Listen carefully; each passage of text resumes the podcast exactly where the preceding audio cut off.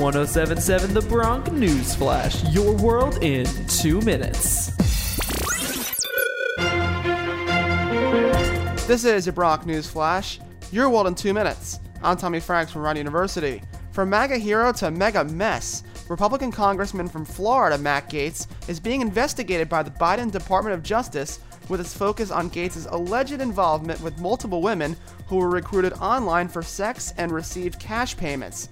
Plus, they are investigating whether or not the congressman actually had sex with a 17 year old girl. Gaetz denies all the allegations against him. Job growth boomed in March at the fastest pace since last summer, as stronger economic growth and an aggressive vaccination effort contributed to a surge in hospitality and construction jobs, according to the Labor Department on Friday. Non farm payrolls increased by 916,000 for the month, while the unemployment rate fell to 6%.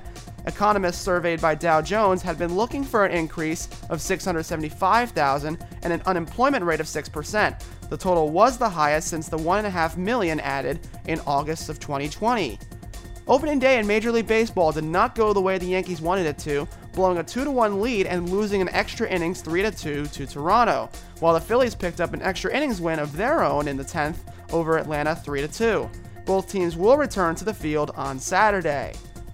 Rider University launched a new program on April 2nd that guarantees undergraduate students who fulfill their requirements will obtain an entry level job related to their field of study or be accepted into graduate or professional school within six months of graduation.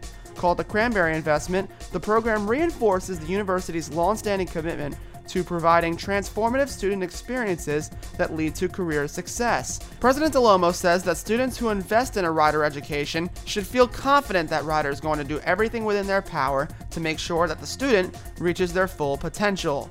And that is your Bronc News Flash. Your world in two minutes. I'm Tommy Franks.